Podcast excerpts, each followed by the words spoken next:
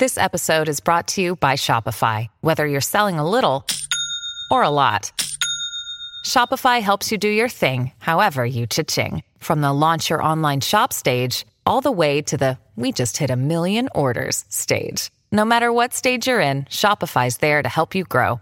Sign up for a $1 per month trial period at shopify.com slash special offer, all lowercase. That's shopify.com slash special offer.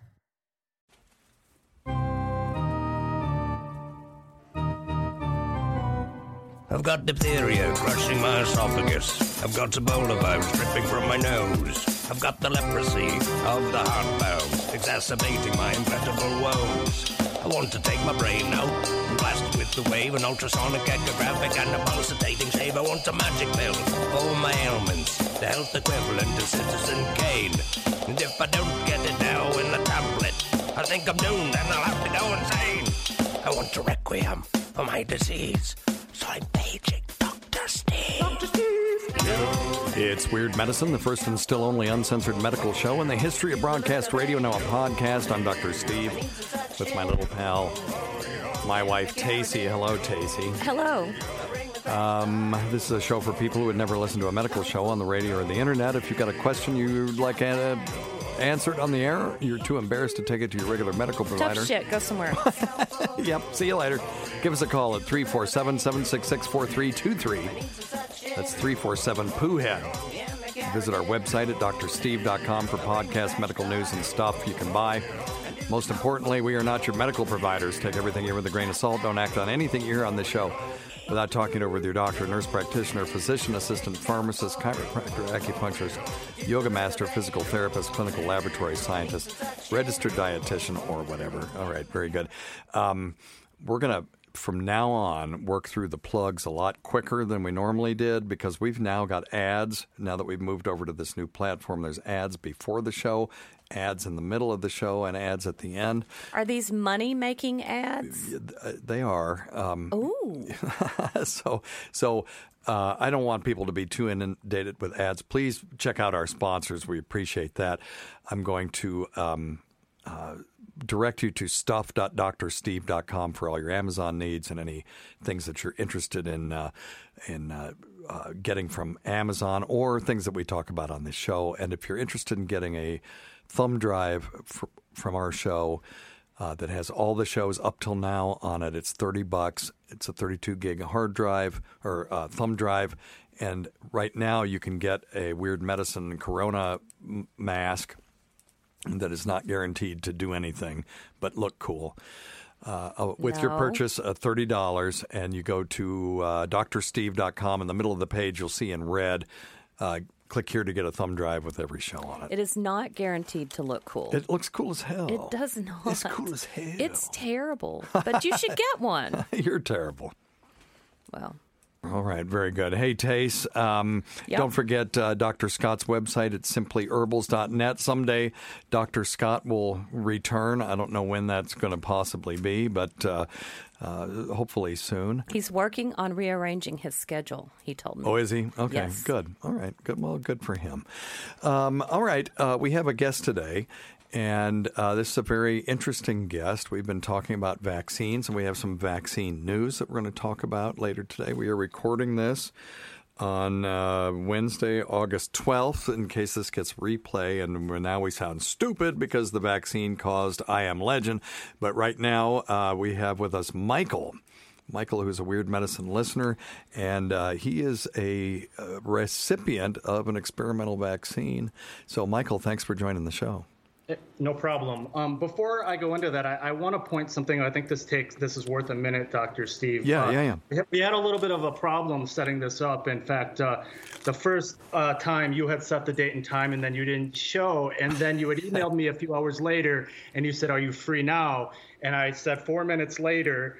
I was free and I gave my phone number again. And then two hours later, you said, Oh, I just got this. And at the time that you emailed me back and said, Are you free now? And I promptly responded, you were also tweeting at the same time when you called me And I want. Do you remember what you were tweeting? No, I have no idea. All right. Well, you were actually retweeting with a comment, a question. So you were helping someone medically. Mm-hmm. The person had reached out to you for help, and they had reached out simply by saying at Weird Medicine, Weird Medicine, Chunky Cum. Any comments? And uh, Well, that- you is way more important than talking to you. Of, yep, uh, coagulated semen go in, and advised him to clean his pipes maybe a little more often. That's but right. that's what I got bumped for. That's what I did instead. Sorry about that. uh, while you were off doing that. well, at So least get one thing. Let's out. get one thing straight. It's semenogelin. That's how it's properly pronounced. So anyway, but anyway, yeah, Um, I'm yeah, sorry about so- that. Yeah, it's um, uh, uh, honestly, I've not been as good as staying on my schedule, and that's just because our schedules are so screwed up. I mean, you know, for uh, for five months, my kids were just sitting here at home. We had no schedule going on. I was taking uh, doing um, office visits fr- from my house. Uh, through telemedicine, which was really a treat, uh, doing 15 minutes to 20 minutes of, um, of uh, you know, of tech support with you know, little old ladies up in the mountains of Virginia going, well, honey, I don't know if I got a tablet. Am I supposed to swallow it? You know, so it was, uh, you know, yeah, it's not been a good, it, my most shining moment as far as being organized. So I apologize for that. I'm a practicing attorney. I'm home right now in the middle of the day working from home. We have a lot of court appearances from home, and it is very difficult to even remember what day it is. Yeah, I did. Um, I did a court appearance from home. I I got uh, pulled before COVID nineteen happened, and my court date happened to be right in you know the middle of the lockdown, and so it was fun going to court Are you in via trouble? Zoom. Are you in trouble? No, no, no, Little no. bit. Well, it's so so. I, I guess I can tell this story now. Uh, I well, I get to court, and the judge is my best friend's nephew. He's also an attorney, but it's his nephew, and I took him to Ozzfest. Like when he was 16. And when he was 17, he had a party at his house and he couldn't get all the people that showed up that weren't supposed to be there at his house. And I went over and, you know, with, with his uncle and said, Hey, the cops are coming, you know, to get everybody out of there. And then here's this you know, this guy is my judge. And he said, Well, you know, do you want to plead guilty and get um, uh, driving school? I said, Do I have a choice? you know, and he just kind of laughed. He said, "Well, you, I mean, you can go to court if you want to, but uh, you know, I, so I got absolutely no." Uh, uh, no consideration from him, given that you know I saved his ass a couple times. But anyway, They usually err on the side of Oh, trying to. of be, course, You know, so. yeah. But All right, anyway, well, the so- vaccine, right? Yeah, it was all through Zoom. So yeah, so tell us how you got into this vaccine. So you're in a clinical trial, is that right? I am. I'm in the Moderna uh, clinical trial of their mRNA vaccine. and this is phase um, three or phase two now? I'm a phase three candidate. Okay, so Um, let's explain to everybody. Phase three is when you give it to thousands and thousands of people. What you're trying to do is tease out any very small effects. Uh, so if you have if you have a uh, an adverse effect that only affects one in ten thousand people, testing 300 people isn't going to show that most of the time. So now they're looking at doing you know 30,000 or more patients. Or do you know the number? Do you know and the I number? think also uh, for efficacy, you need this many people out there uh, in hot and outbreak times right now to get this data as fast as you can. since you're not doing challenge trials where you give like they could have given Michael the vaccine and then a week later come in and uh, sprayed uh, SARS-CoV-2 up his nose. He's absolutely right. When you've got a penetrance at the worst of times, you know, if you're on a uh, cruise ship of only 17%, it only penetrated the Diamond Princess 17%, you're going to have to treat thousands and thousands of people to, to see that also small effect of preventing people from getting the disease or preventing them from from going uh, to the hospital if they do get it, or preventing them from dying if they do go to the hospital. So anyway, you're right on all accounts. So in the very beginning, so I also own a business that I have a factory partner in China, and so I've been kind of following this from the get-go because we were affected over there, and then right as that was kind of getting resolved, we started having the lockdowns and outbreaks here. So I started kind of obsessing with COVID stuff, COVID data, uh, emailing Dr. Steve random stuff. Oh, did And you then, really? uh, and then, uh, which one of the early things I emailed you was uh, speculation of a coronavirus crossover type of immunity type thing. This was probably in the end of March, and that looks to be Yep. starting to flesh out a little. Yep, So I took. Um, I was taking an interest, but I've never taken a flu vaccine. I don't really get sick very often. I'm a 40 year old male, uh, and uh, so I didn't wasn't really afraid of it, but in the interest of curiosity and and you know I was following the vaccine development. I knew what uh, they were doing in vaccines. Uh, so then one day I'm on Twitter and there was an update from a local news source that kind of had a daily COVID update, and then in the headline it said vaccine trial or local or something like that. Oh, okay. So I read it, and at the end they said they were going to be doing a vaccine trial here, and it had a contact information. I emailed the contact, and the doctor who's running the study emailed me and called me the same night. This was probably they started in uh, end of July. Uh, this was maybe a month prior. She said we haven't started yet, but we're getting names. Okay. So then a few weeks prior to that, um, they called me to schedule. So um, they set up the appointment. Uh, and uh, initially, on the very first contact, that ver- first day, she sent me an email with the consent form in it, just a generic consent. And Okay. at that point, I knew it was the Moderna vaccine. So I Right. didn't know initially what it was. Did you have to sign an NDI at the same time? I mean, No. NDA, I mean. Um, the the agreement discusses confidentiality, and it basically says you are free to talk to people about it. They don't really. It discourages like you know public news things, but um, Okay. you know it doesn't out, out and out prohibit it, and there's no um, Okay. confidentiality agreement. Um, so then they have I have the appointment. I go in and they basically do like a light physical, kind of poke around on you, uh, check your vitals, um, and then they take some blood, and then they do a COVID, a COVID test, the the very uncomfortable uh, nasopharyngeal test, and Right. then uh, and then they do the injection. And so the injection, I mean, I don't know what I got. Uh, definitely something went in. I felt something going in, and then. Uh, 30 minutes to observe you after. So you sit there for 30 minutes. At the same time, they're setting you up with this e-diary system, and it's a system that they basically, um, that first you know week or so thereafter of each injection, they really want to know what's going on. And so the e-diary is an app on your phone, and that first week you're getting prompts two three times a day that basically have a series of questions Okay. they give you a thermometer. They give you a, a, a little tape measure. So if you do have any redness or anything around it, they would want you to measure it.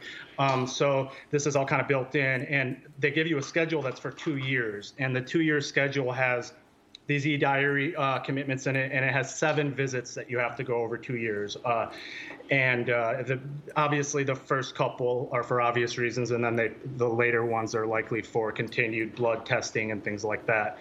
So um, today I'm 15 days out. At so at the time, no no side effects at all, no redness. I actually expected. I usually do get redness and uh, injections and, and a little bit of pain. They gave it to me in the muscle on the upper upper arm, uh, and uh, no redness, no swelling, nothing. Uh, not at the time and not after. No side effects, anything. I've had nothing. Okay, so I'm looking at their structure. It says trial volunteers will receive two intramuscular injections 28 days apart. Participants will be randomly assigned one to one to receive either two 100 microgram injections of mRNA 1273 or two shots of a saline placebo. Okay, so it's possible you got the placebo then. The Yeah. trial is blinded, so the investigators and the participants will not know who is assigned to which group. Okay. yeah. And then uh, So you can't go today. running around going, "Whoo, you know, I'm, uh, I'm, I'm immune." No, you don't know. Um, and like I said, I, I wasn't. I'm not particularly worried about it. It- um, this is more of an experiment for me. In fact, I, I emailed you an, uh, an article Bloomberg uh, did yesterday about Moderna and the mRNA vaccines and the history, and it, it's really, really uh, interesting. Uh, and I think you should put it in the uh, if this goes on YouTube, put it in the description because it provides. A lot of background and on just the last 10 years, what they've learned, and you kind of realize how little we know when you read this stuff. Yes. Um, and another interesting thing about the vet, so the NIH was saying the Is that day, you or is that me? It's me. Um, Sorry. That's you. Okay. Sorry. Okay, it's okay. The the NIH was discussing the, uh, last week that in the next month they're going to be putting out a vaccine priority list, and the quote was, "Not everyone is going to like it." But uh, the article had an interesting little uh, fact in it that the uh, the director said that of the people that uh, would have priority, the people who got the placebo groups in any vaccine would be a priority because quote we owe them. I agree Um, with that. but, Hundred Um, percent. I, I don't even know if I would take it because I, I, again, I don't care, but I just never really occurred to me that there would be that viewpoint. So it was interesting to see that. Yeah, no, I think that's um, people who have s- stood up and uh, taken the risk of uh, helping us get to uh, you know advance the science on this. I think they should get it first. So if they decode you and uh, you were in the placebo group, I absolutely would support you getting it first if you wanted it. If you don't want it, that's that's up to you. But at least offering it to you. Uh, I, I wonder. Um, I guess, if, yeah, go ahead. Oh, go, sorry. sorry. no, it's. I was okay. just gonna say. I guess to finish up that process, that thought. Then, if I have um, any symptoms or think I've been exposed, I'm supposed to contact them, and then they, I would go down there. They would test me. Uh, and then I, what I don't know is, Dr. Steve, if I were in the placebo group, for example, and I tested positive, I wonder if at that point they would just terminate me from the study because I'm kind of useless. Well, that's interesting, isn't it? Yeah. Well, Yeah. I, yeah, I think so. I think that your participation in the study would be complete. As far as the science is concerned, they may continue to monitor you for a year, but Oh. um, they won't know if you're in the placebo group until they decode it. Now, they will have an independent monitor that's watching this, and if they see a statistically significant difference, if they're still administering doses, if they see mm-hmm. a statistically significant difference that makes giving the placebo now unethical, then they'll stop the trial. But I think the way they're going to do this is just vaccinate a whole bunch of people pretty much you know in the same very close time period and then you know and then watch them over time so that won't be an issue What's your take on this? Because so I read an article yesterday. So this study is supposed to be thirty thousand, and right now, uh, as of the first two weeks, I guess they had five thousand enrolled, with the Okay. expect, expectation that they would have thirty thousand by September. So s- this article was saying that it would be impossible to have a vaccine by election day because it used this September starting point, basically for the Right, timelines. right. Not acknowledging you're building thousands up starting in mid-July. What do you think the numbers would have to be? Let's say we have 10,000 people by uh, mid-August out there with this, uh, and by, and by the first of September they have both doses, and then you have a month in, and let's say out of those 10,000 you had 750 positives, and it's heavily slanted. Let's say it's 90, 10, 95, 10. Right. Do you think they move?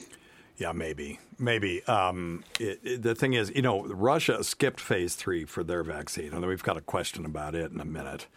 I think it is a large phase three in disguise, though. If you kind Well, of that's what it is. Uh, you're exactly right. They they're just giving it to people, and yes, they'll follow them. Uh, so uh, you could look at it that way, but um, the, it's really um, you know been approved for use.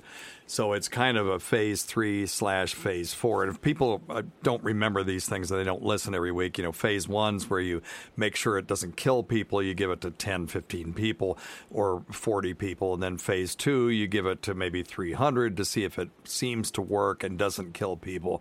Then phase three is thousands of people up to, you know, 30,000 people. And then phase four is post marketing. So what Russia's doing is, you know, basically phase three slash four. I'm just curious what you know because uh, Dr. Fauci has said that they would accept the vaccine with the, as low as 50% uh, uh, Sure. efficacy. So if you got early data that was like let's say in the 90 where you where you thought well this could shake out a little more, but Yeah. there's such a gap. I, I just wonder at, at that point if that would just be That's something a policy question, but yeah, I, I mean, if the science is there, I wouldn't be against it, uh, particularly if the uh, independent monitor saw that it was uh, highly statistically significant in favor of uh, uh, of the vaccine.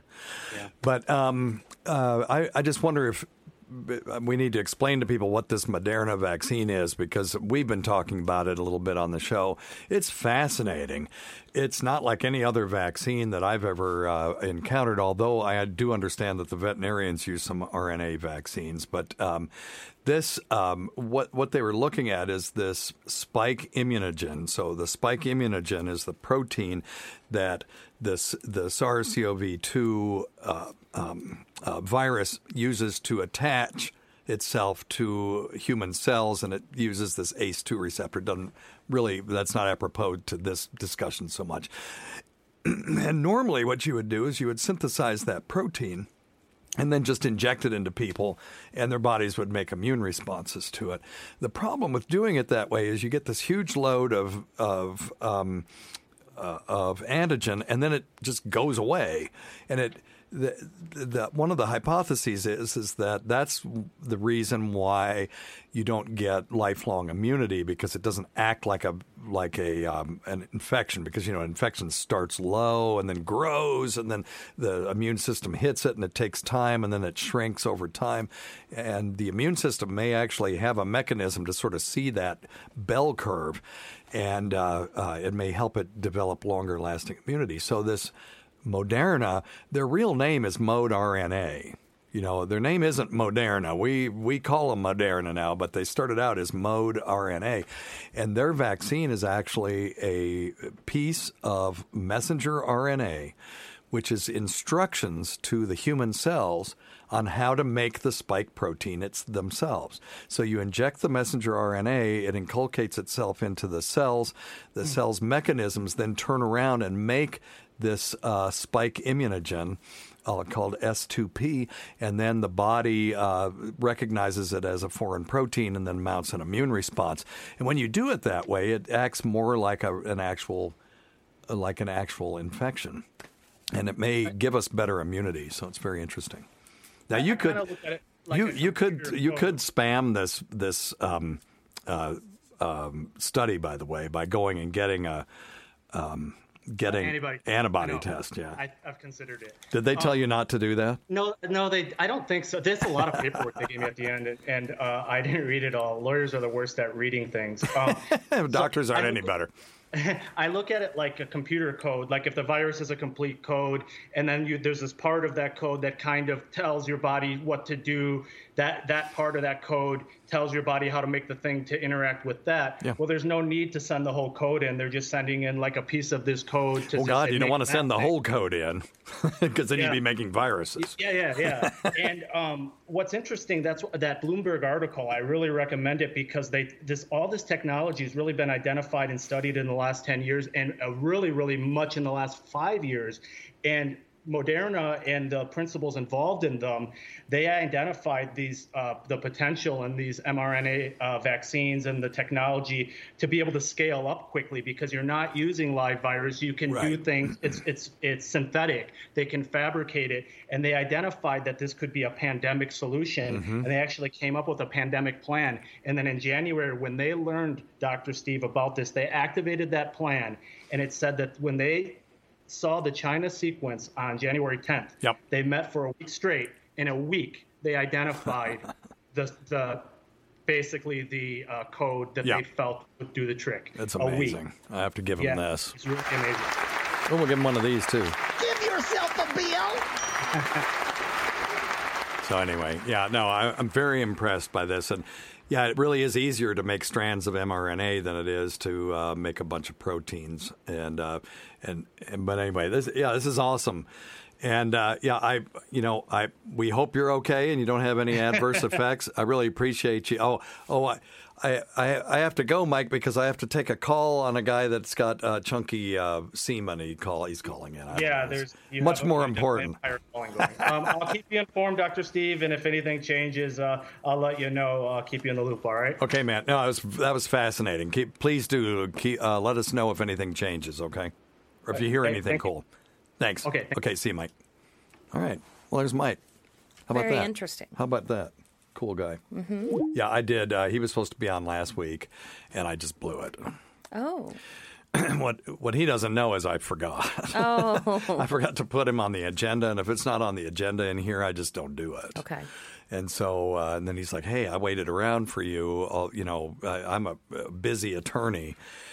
and um, I said, "Well, okay. Well, let me just go in the studio right now and record it." And I said, "Are you busy?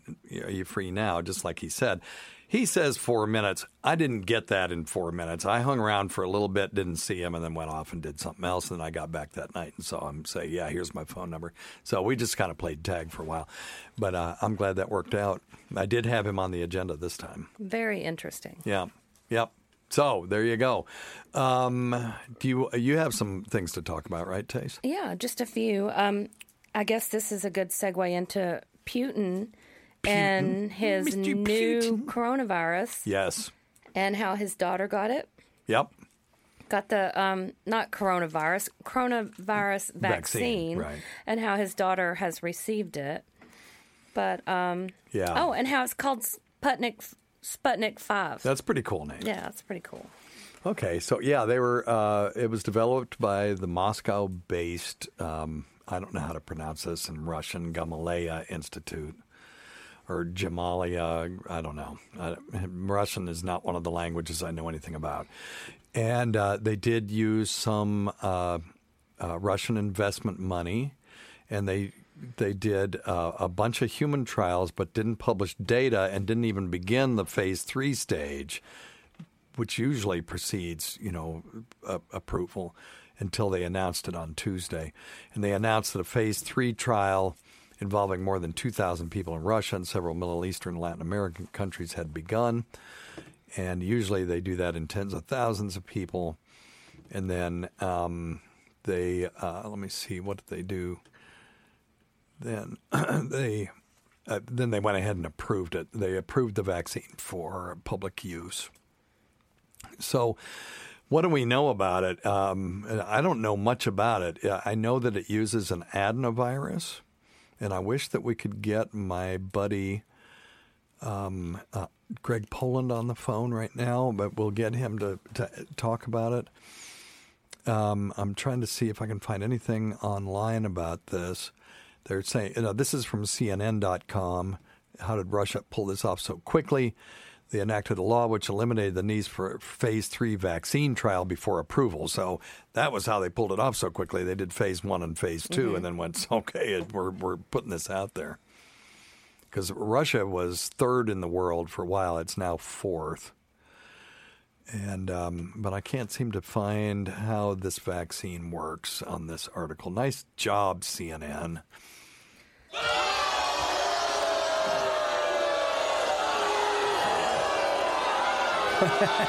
Well, nobody really cares about that. I mean, What? nah, nobody cares about that. but I, I think it's. Okay, well, I I think what's What more I, important is yeah, yeah. I think what's more important is what are you what are you missing out on if you miss out on phase three? Lots of stuff, right? Okay, why don't you talk about that? Because you know something about phase three trials. I mean, well, do I? I mean, well, yeah, I mean, you said that with so much conviction that you miss out on lots well, of stuff. you so have I've assumed that you to, otherwise they wouldn't be there. I mean, you miss out on side effects and efficacy that's and right. all all kinds of things like that. Yeah. I guess you've got nothing to say. All right. No, no, no, no, no. I'm like, you're funny. Uh, I'm. I was hoping you would talk while I was trying to find some information on what this vaccine is based on. But the yes, you're right. Phase three is there for a reason. It's there to determine overall efficacy, which, as Mike talked about, is hard to do in a virus when you've only got, you know, one percent of your population that's got it. It may be as high as 15, but some of those are, or a vast majority of those may be asymptomatic. So, as far as cases, you're looking at 1 to 2% of the population. So, how many do you have to treat before you can prove that 1 to 2% of your of your test subjects didn't get it? You know, you got to treat a crap load of people. So um, I am I, I'm striking out on this. I know that it's based on some adenovirus structure, and that's all I know. So, all right, uh, we'll find out more for next week. How about that? Because I'm sure this will be in the news for quite some time. Okay. All right, what else you got? Um, 107 year old New Jersey woman who beat Spanish flu survives COVID 19. So she's 107. So when was she born, Tace? Let me see. Oh, uh, what was it? What, uh, oh, uh, 1913, right? I, I mean, I don't know. Sure. So she was born in, we're, we're Well, saying. 1913. Okay, so 1913. I'll do Howard Stern math. Plus seven is 1920. Plus 100 would be 2020. Okay. Right. So yeah. So she was born in 13. So she would have been five when the Spanish flu hit. So she was probably old enough to remember it. My dad survived it too, but he was only two.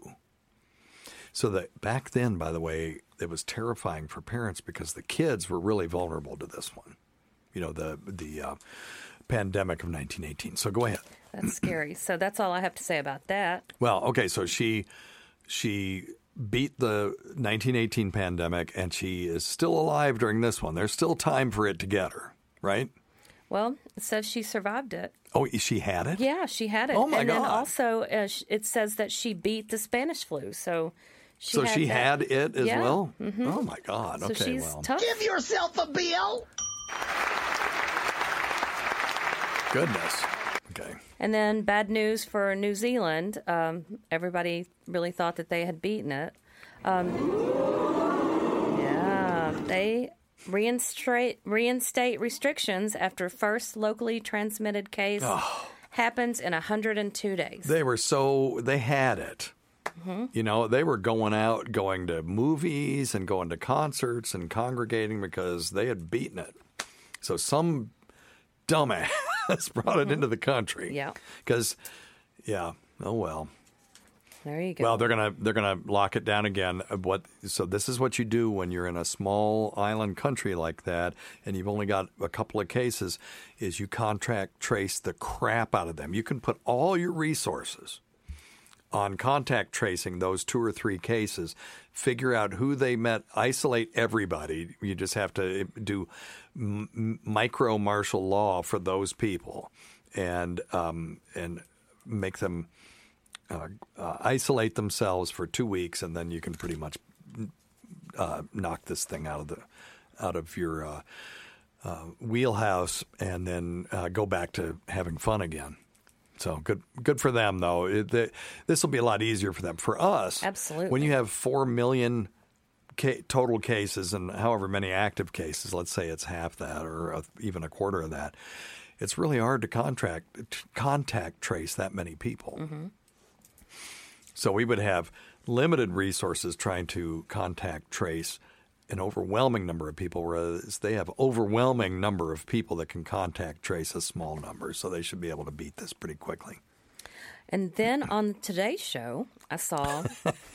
You in the Today I mean, Show. yeah. Well, I mean, you pick one, right, Yep. and you stick with it. That's right. So, if you use e cigs and conventional cigarettes in the last 30 days, you are seven times more likely to be diagnosed with COVID. If you vape, you are five times more likely to be diagnosed with COVID. What in the hell is that about? Part of what they said was, um, and, and it, uh, They're more likely to looked at a- develop symptoms. well, they looked at a lot of young people and how people like to share their devices and things like that. Well, stop doing that. Yeah, stop doing that. That's interesting. Uh, yeah, they're saying here, I'm looking at Stanford School of Medicine's uh, news website, not just a small increase in risk, that young people may believe their age protects them from contracting the virus, that they will not experience symptoms of COVID 19. The data show this isn't true among those who vape. The study tells us pretty clearly that youth are using vapes or are dual using, i.e., cigarettes and e cigarettes, are elevated risk. It's not just a small increase in risk, it's a big one. So let's look how they did this. Um, they collected data via online surveys, so not the greatest data. They were completed by 4,351 participants aged 13 to 24. If our kids, if I found them vaping, I'd there would be a problem. Military school. For sure. The researchers recruited a sample of participants that were evenly divided between those who had used e cigs and those who had never used nicotine products.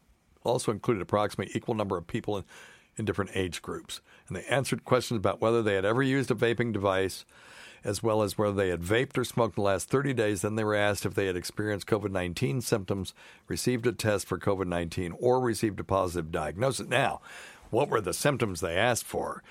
Because if you're smoking, you're more likely to be coughing, and if they counted that, then that then I cry BS on that. Okay, well, okay, it says results were adjusted for confounding factors such as age, sex, LGBTQ status, race, ethnicity, mother's level of education, body mass index, compliance with shelter-in-place orders, rate of COVID diagnosis uh, in the states, and st- okay, so Uh, I, I would like to see the survey just to see if there was a chance that bias could have crept in. But it could be that if you're vaping, you're less likely to develop asymptomatic COVID 19, that you're going to end up having symptoms because you already have some inflammation in your lungs. That would be my guess. And um, the Today Show is not big on giving limitations of studies that they Yeah, of course. talk about. Yeah.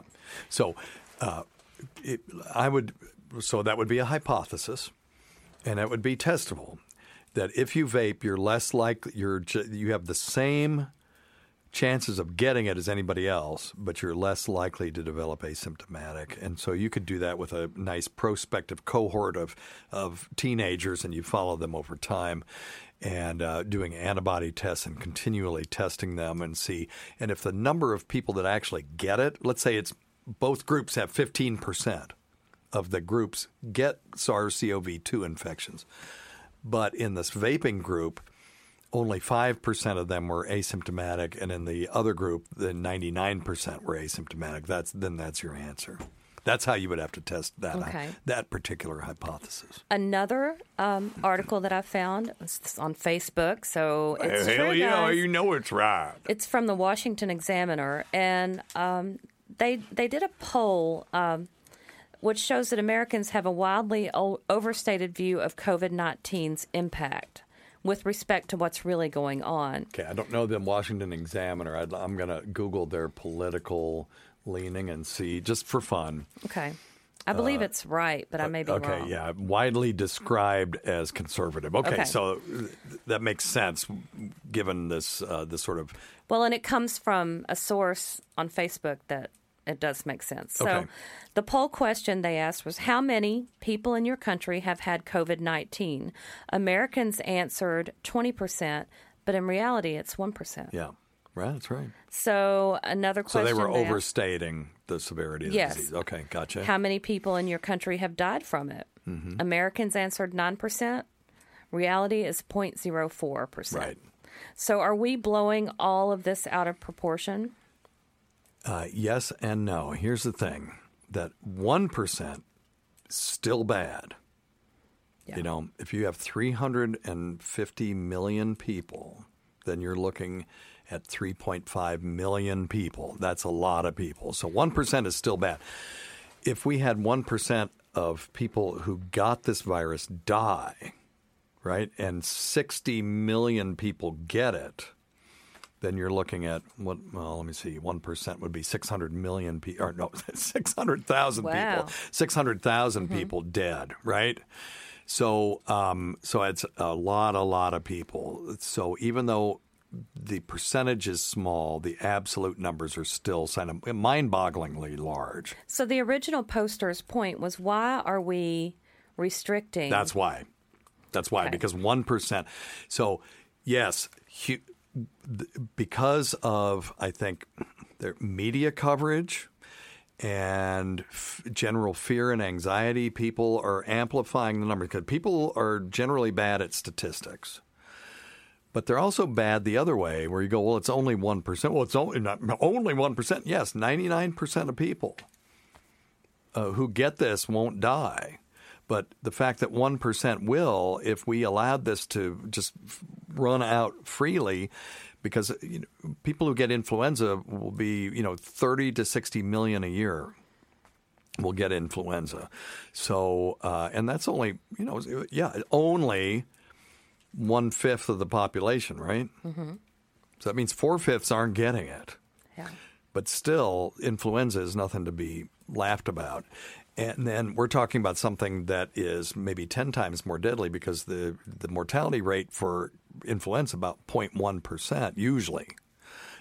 Uh, there are certain strains that can be much higher than that, but on general, so this is even if this is as low as 1% case mortality, it's 10 times worse than influenza. So um, we're talking about 10 times more hospitalizations, 10 times more more uh, people dying. so that's why. The health community. that's why. Yes. So I mean, we're. I, I can't say a lot about it, but um, in our general area where where we are, the hospital beds that are designated for coronavirus patients is dwindling. It's not you know, they're, they're, they're not gone. But I've watched that number march down. Now, I'm also seeing the number of cases start to drop again. And so we should see as the cases drop, overall, the hospitalizations will lag by about two weeks. Then you'll see the hospitalizations dropping. But the number of people in the hospital, some of those people are in the hospital for up to 50 days. So that takes a long time. It takes a couple of months before you can totally clear the hospitals out. Does that make sense? Mm-hmm. It absolutely does. So, anyway, that's all I have. That's all you have? Okay, good. Those were good, Tace. Well, we have a bunch of regular medical questions out there. So do you want to answer some? Number one thing: don't take advice from some asshole on the radio. It's your buddy uh, Ron Bennington, Tace. So let's see what we've got here. And, and you know, Ron, it, he never says anything uh, incorrect, in my opinion, anyway. And the funniest thing and the most profound thing he ever said was, and we were talking about that this week, and he says, I don't see color. I only see things in black and white. Absolutely. It's the, the funniest thing I think he's ever said. All right. Today's episode is brought to you by Angi. Angi has made it easier than ever to connect with skilled professionals to get all your jobs and projects done well. Let me tell you, there's the version of it where you try to do something at home, and then there's a version of it where you have someone help you, you watch them do it the right way, and you go, thank God I didn't try to do that myself. I have fully done things around the home that I think look good, and then a bang in the night, and I wake up to a shelf collapsing, a painting falling off the wall. Like it, I've I've seen it all go south. I own a home, and I can tell you, I know how much work it can take. Whether it's everyday maintenance and repairs or making dream projects a reality, it can be hard just to know where to start. But now all you need to do is Angi that and find a skilled local pro who will deliver the quality and expertise you need. Whatever your home project, big or small, indoor or outdoor, you can Angi that and connect with skilled professionals to get the project done well. Right now, one of my wish lists is I want a bike for my condo in Milwaukee, and I would love to rig it up on a pulley in the ceiling because I have one of those like lofted ceilings. But I'm so scared to try that on my own. Angi has 20 years of home experience and they've combined it with new tools to simplify the whole process. Bring them your project online or with the Angi app. Answer a few questions and Angi can handle the rest from start to finish or help you compare quotes from multiple pros and connect instantly, which means you can take care of any home project in just a few taps. Because when it comes to getting the most out of your home, you can do this when you Angi that. Download the free Angi mobile app today or visit Angi.com. That's A-N-G-I dot com. Hey, it's Kaley Cuoco for Priceline. Ready to go to your happy place for a happy price? Well, why didn't you say so? Just download the Priceline app right now and save up to 60% on hotels.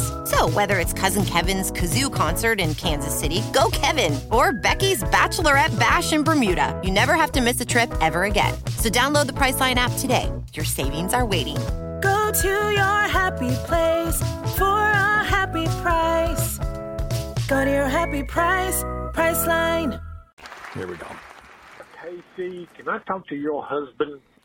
Hey, I was listening to the Bennington show. It's one of those once every six. Well, speaking of Bennington, and speaking of Stacy Deloach, everybody, here's the problem with Stacy, and it's not really a problem. I have to play his calls. He's got like three of them this week, but they're all stellar calls. Ones that I actually, you know, I pick them based on ones that I want to answer, and uh, they're all good calls. So anyway, uh, you're going to get a Stacy Deloach uh, day I know today. they were Sorry. talking to Fez Whatley. Fezzy was complaining about his cardiologist wearing a Ohio State mask, and I got to thinking. You hear people leaving, quitting doctors because of personality conflicts or different reasons all the time, and complaining about their medical care professionals. Is it ethically okay for a doctor to stop seeing a patient because of a personality conflict? I've always wondered about that. Thank you. Bye, Tasty. maniac. Um, so the answer is not really.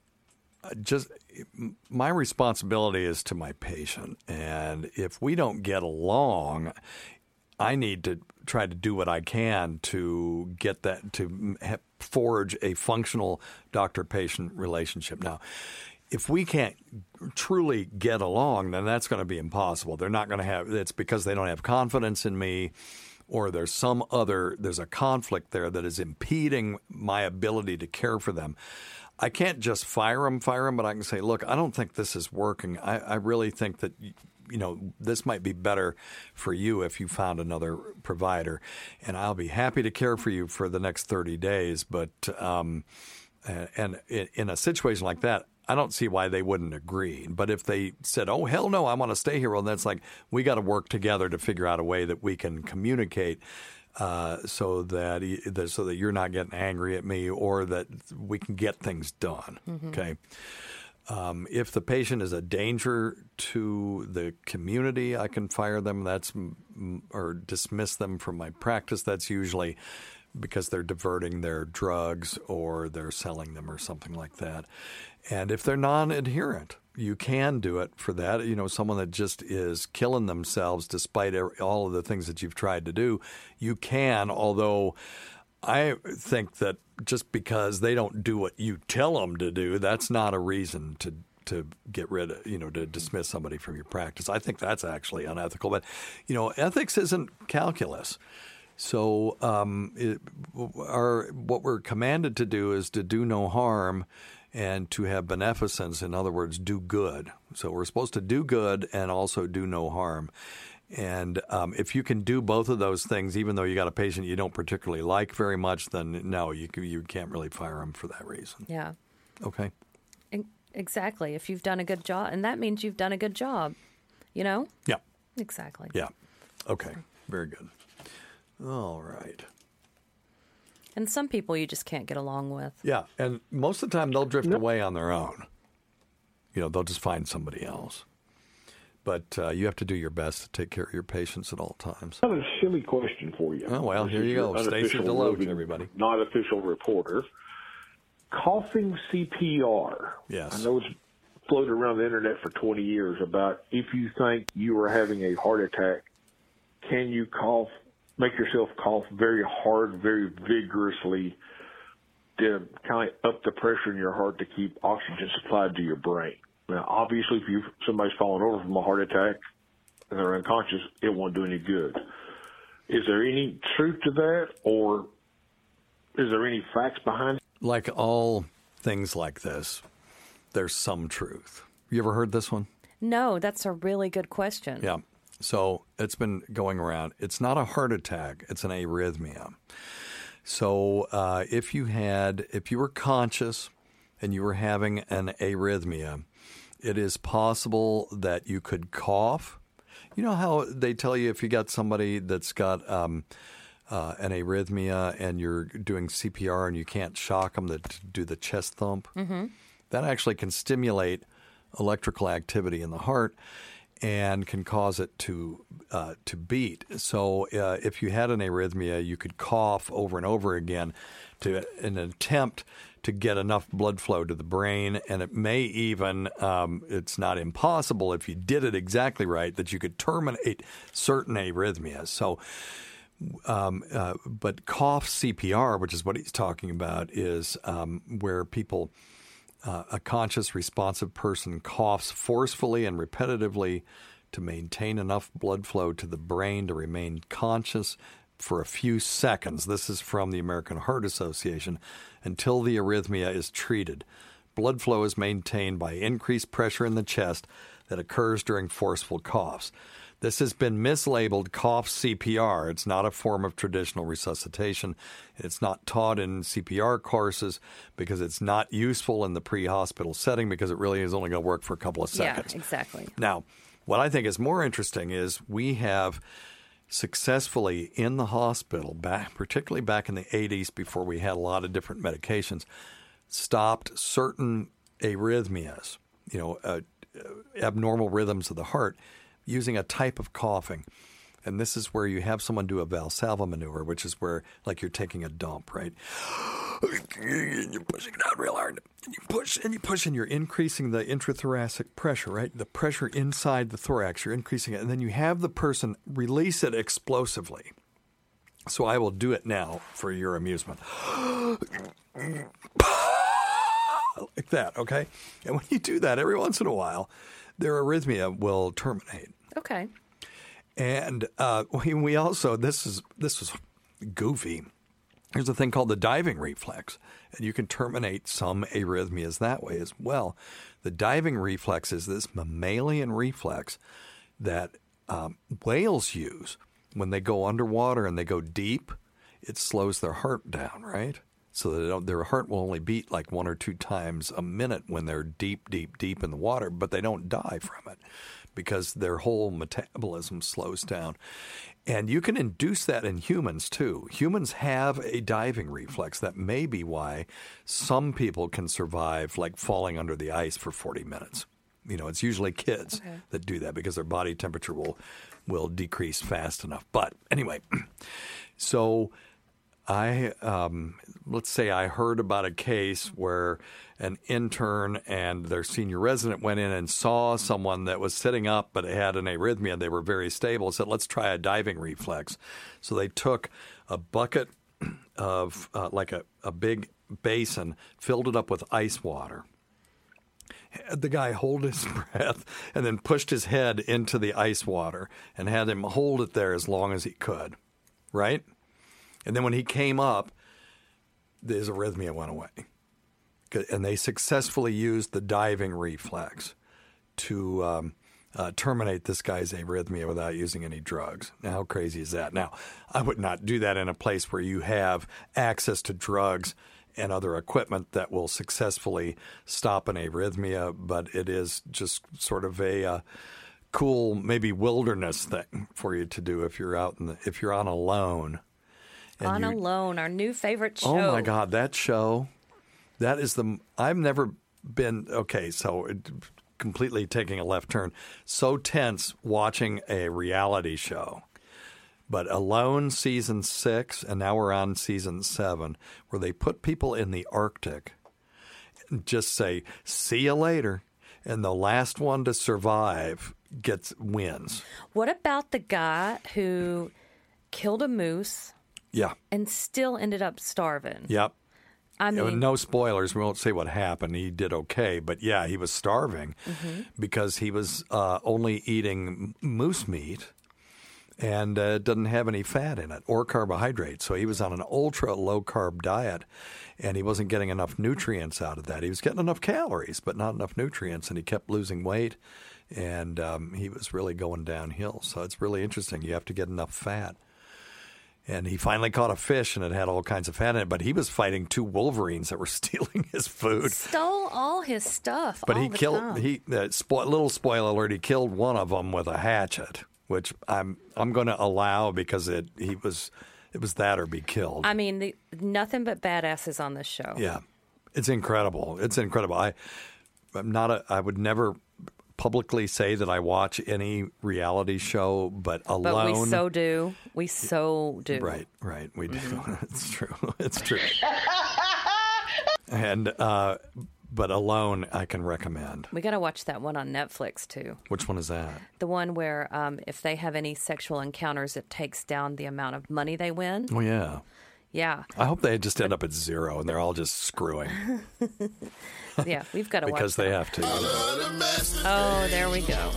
I shouldn't have brought that up. All I'm right. sorry. That's all right. Okay, doke. Let's see here. All right. Let's do this one. We got a little bit of time left. Hey, Doc, this is Zach from Okie City. Um, love your show. You already have a great show, but I just wanted to say that uh, your wife is just added another level of greatness. Um, Oh. Oh, Kate, wow. uh, you're very funny, and I hope that uh, Dr. Steve there can talk you into staying on after all of this corona. He did not listen to last week's Um, show, so- obviously. What? Why? Because it was so boring. It just went on and on and yeah. on. Well, and this one's on. better. I hope it is. We got to talk about alone. I mean, Thanks, it's guys. Thanks for the laughs. I appreciate it. Um, my first question is, how was your vacation? um, you guys uh, talked a lot about going on it, and then you came back, and I didn't really hear anything about it. Did we not talk about our vacation? I don't know. We may not have. Uh, we only have a couple of minutes left, and he actually has a question. So if we don't Okay. get to it, we'll It was great. We'll do it first next time. It was so great. COVID nineteen vacation was awesome. Mm-hmm. We'd go to the beach. We didn't have to go. Well, it's four thirty. We need to go to you know to ba- back and get cleaned up because we got to get to the restaurant by six. We just stayed out there until we felt like coming in, and then I cooked, or you know, or well, I'll Mm-hmm. say we cooked, and uh, it was fantastic. It was so fantastic that I had decided I was going to work 10 more years.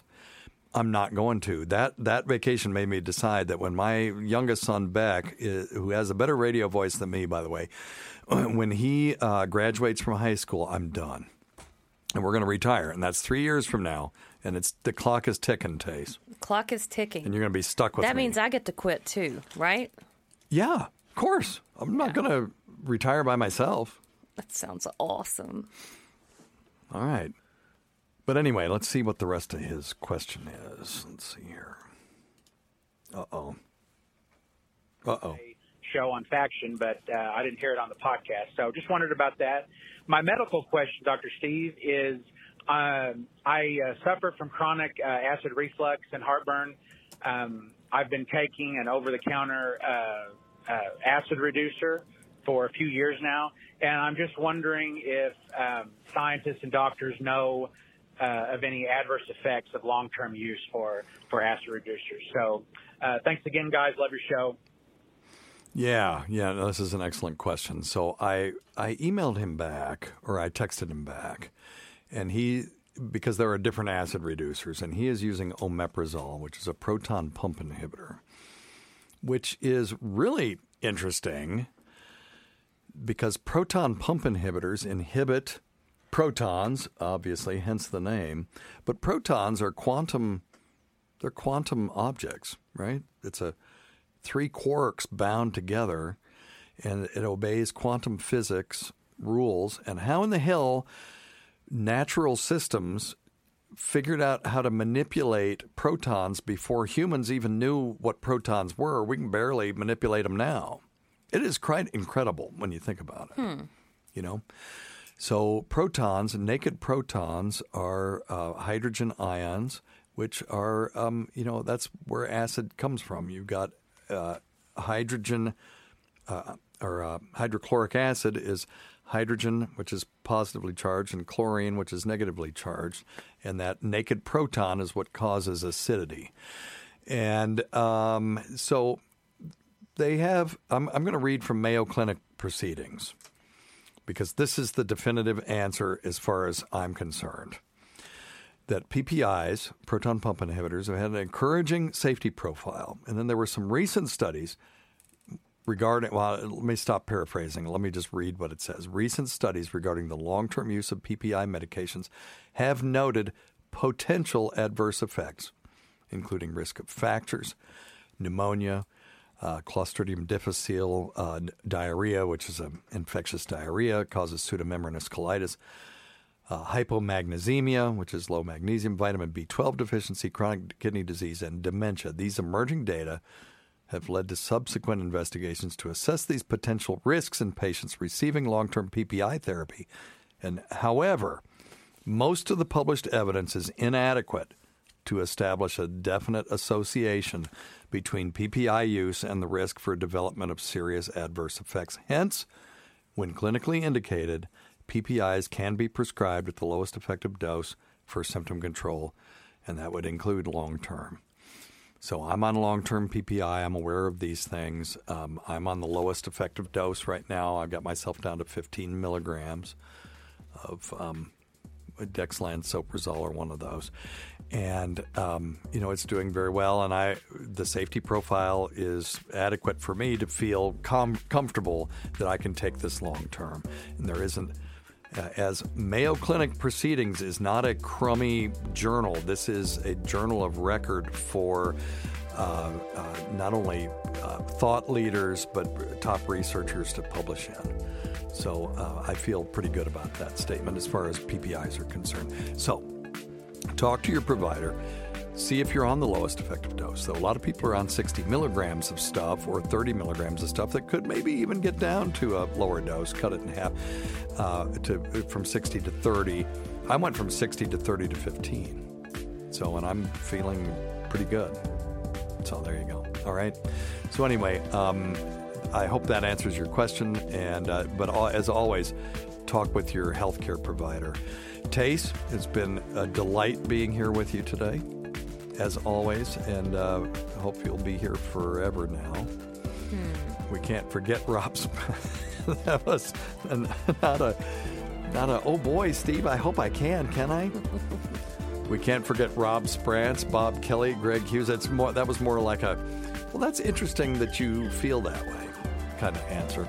Bob Kelly, Greg Hughes, Anthony Cumia, Jim Norton, Travis Teff, Lewis Johnson, Paul Ofcharsky, Eric Nagel, Roland Campos, Sam Roberts, Pat Duffy, Dennis Falcone, Matt Kleinschmidt, Dale Dudley, the great Rob Bartlett, Ron Bennington, and Fez Whatley, whose support of this show has never gone unappreciated. Listen to our Sirius XM show on the Faction Talk channel, Sirius Channel uh, 103, Saturdays at 8 p.m. Eastern, Sunday at 5 p.m. Eastern, on demand, and other times at Jim McClure's pleasure. Uh, a big shout out to my niece Holly, who enjoyed her shout out the other day. Many thanks to our listeners whose voicemail and topic ideas make this job very easy. Uh, shout out to Martha from Arkansas. Uh, go to our website at doctorsteve.com for schedules and podcasts and other crap. Until next time, check your stupid nuts for lumps. Quit smoking, get off your asses, and get some exercise. We'll see you in one week for the next edition of Weird Medicine. Thanks, Tace. Thank you.